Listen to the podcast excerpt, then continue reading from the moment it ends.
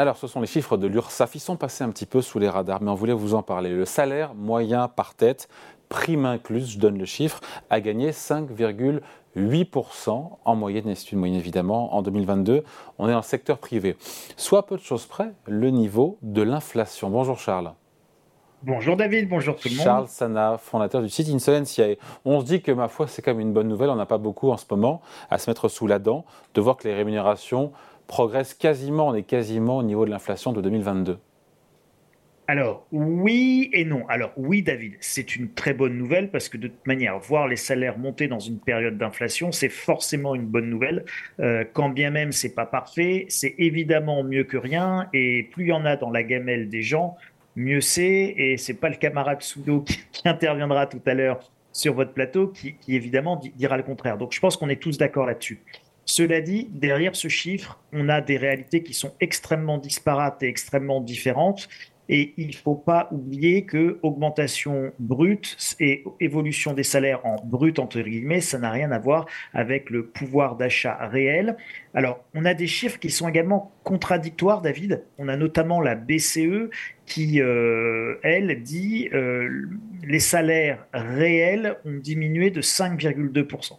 Oui, mais là, elle parle de la zone euro, alors que l'URSSAF, c'est la France. Non, non, mais on est d'accord, on est d'accord. Mais vous imaginez pas que euh, la France fasse cavalier seul et qu'on soit le seul pays à, augmenter les salaires. Donc derrière, on a beaucoup de disparités. Et attention, David, on part sur un chiffre d'inflation qui, peut, qui est plus faible, qui est l'un des le plus faible d'ailleurs de la zone euro aujourd'hui, puisqu'on parlait de la zone euro.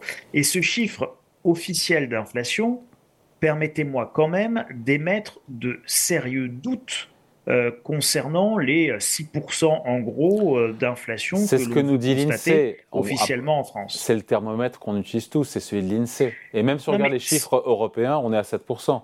On est entre 6 et 7 en moyenne. Euh, enfin, on vient, on vient de 10, David. Hein. Ça, on, est dans une décélération, mais le choc inflationniste 2022, c'est 10%. Et les 10% en France, vous les avez eus. Euh, rappelez-vous qu'aujourd'hui, euh, là, on a augmenté de 15% euh, le tarif régulé de l'électricité, donc on est loin d'un, on est loin de, d'un, 5% ou 6% d'inflation sur l'électricité. Là, je parle au 1er janvier 2023. on a des hausses alimentaires qui sont sur les prix alimentaires qui sont absolument considérables. On a un poids du loyer et du logement qui est absolument considérable dans le budget des gens. David, je vais juste vous donner un, petit point de, comme ça, de comparaison d'histoire familiale. Moi, j'aime bien l'économie, euh, l'économie euh, concrète, l'économie de terrain et l'économie d'histoire familiale. Mes parents, quand ils ont commencé, qui sont arrivés à Charleville-Mézières, euh, on est au milieu des années 60, leur logement coûtait 90 francs par mois. 90 francs par mois, c'était le montant du loyer de mes parents au milieu des années 60. Maman travaillait pas, il y avait papa qui travaillait, et papa il gagnait 1200 francs, ce qui était déjà un salaire à peu près convenable euh, à l'époque. Donc vous prenez 90 francs de loyer versus 1200 francs de, revenus, vous étiez globalement à 7-8% de, de, de, poids du logement dans, dans le budget. Aujourd'hui, c'est 30. Ouais, aujourd'hui c'est 30 dans des zones qui sont pas très chères. Dans des zones qui sont plus chères, vous arrivez à 40, 50% de poids du logement dans le, budget réel des vrais gens. Ouais, sauf que là, vous confondez le poids global par rapport à la hausse des prix. Enfin, pour une fois, il y, a des, il y a des liens entre les deux. Mais là, on parle de hausse de prix, là, vous parlez du poids du logement. Vous avez raison, David, parce que vous avez tout à fait raison. Ce que je voulais faire, c'était étendre le sujet et le débat du, du, de ces hausses de hmm. salaire, pas juste regarder les hausses de salaire. Moi, je vous adore. Regarder la, la réalité de ce qu'est le budget d'un ménage, David. Charles, je pensais qu'on parlerait enfin d'une bonne nouvelle, parce que pour moi, c'est une bonne nouvelle de voir des salaires moyens.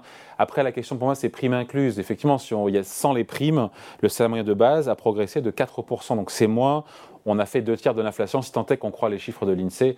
Ce que je tends à croire, même si, derrière, il y a les chiffres européens qui donnent non, mais vous avez raison, faut les croire, David, les chiffres de l'INSEE. On, peut même dire que ça augmente de 4,6 pour les ouvriers, euh, donc c'est euh, encore plus important d'ailleurs pour, la, hausse pour les ouvriers est encore plus importante. Non, il y, a une vraie hausse des salaires, c'est incontestable, David. Vous avez une vraie hausse des salaires. Cette hausse des salaires, elle est liée aux tensions qu'on a sur le marché du travail, d'ailleurs, plus qu'à l'inflation Hein, C'est-à-dire qu'aujourd'hui, c'est parce que les entreprises sont en peine dans le recrutement qu'elles augmentent les salaires. Si elles n'étaient pas en peine dans le recrutement, je vous assure que inflation ou pas inflation, elles augmenteraient pas les salaires. Mais vous avez raison, les salaires augmentent ils augmentent quand même moins vite que l'inflation et ils augmentent toujours avec un, effet de décalage et de retard. Ce qui fait que concrètement, dans la vie des gens, vous avez plutôt des salaires qui courent après l'inflation, évidemment, que des salaires qui devancent l'inflation. Ce qui fait que quand bien même vous dites euh, oui, les salaires ont augmenté, la réalité, c'est que, un, l'inflation reste sous-estimée par nos instruments de mesure, c'est pas que les instruments de mesure mentent, c'est que les instruments de mesure, ils ont une conception. Donc si vous le concevez de telle ou telle manière, votre instrument de mesure, moi je peux vous faire un instrument de mesure qui va mesurer une inflation à 15%, mais je peux vous faire un instrument de mesure qui va mesurer une inflation à 5%. Donc ils ne mentent pas, c'est simplement la manière dont on conçoit l'instrument de mesure. Euh, ensuite, vous avez le ressenti et la réalité vécue par les gens. Et la réalité vécue par les gens, il ne faut pas la masquer ou il ne faut pas la cacher en disant ouais les salaires augmentent, c'est super, le problème est réglé. C'est un petit peu plus compliqué que ça et on a un vrai problème de typologie de dépenses dans le budget des ménages. Et ça, c'est des sujets qui sont sous-estimés et dont on ne parle pas assez et qui expliquent le ressenti désastreux de nos concitoyens et de nos compatriotes sur justement cette problématique large mmh. du pouvoir d'achat. Ouais, et puis après, encore une fois, primes, avec les primes, on est quasiment au niveau de l'inflation, mais rien ne dit que ces primes, elles seront euh, reconduites cette année en 2023. Donc rien ne dit qu'effectivement, euh, euh, les primes, ce ne sont pas des, rémunérations qui sont pérennes. C'est vrai, mais après tout, je vais aller dans votre sens deux secondes, David.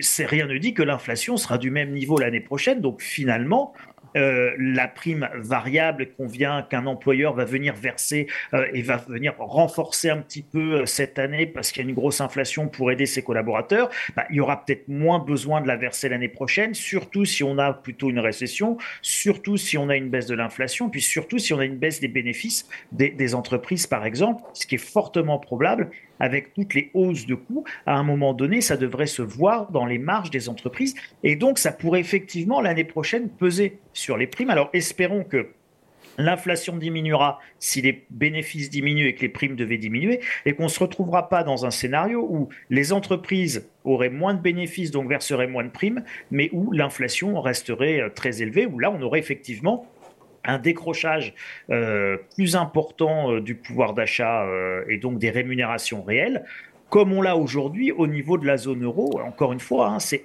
attention, il n'y a rien, il a rien de, il a rien effectivement d'acquis au niveau de la zone euro. Mm. Selon la BCE, c'est moins 5,2% de, de, de, baisse de salaire réel. Donc, pour résumer, si je résume, les salaires en France ne sont pas indexés en dehors du SMIC sur l'inflation, mais mais, mais, mais, c'est ce que nous dit l'URSSAF, les rémunérations, quand on inclut les primes, ont à peu près bien protégé au final euh, le pouvoir d'achat des salariés. Pour le moment, on s'en sort pas trop mal. Ça aurait pu être pire, c'est vrai. Et en ça, c'est une bonne nouvelle. Euh, après, le sujet inflationniste est loin d'être terminé. Et encore une fois, on court toujours après l'inflation. Donc attention à 2023, on a de très fortes hausses et j'espère que les salaires pourront suivre également. Euh, malgré l'effet retard, ça compense quand même un petit peu. Notamment si l'inflation euh, venait à refluer. Merci beaucoup. Point de vue signé Charles Sana, fondateur du site Insolentiae. Salut Charles, merci beaucoup. Merci David, merci à tout le monde.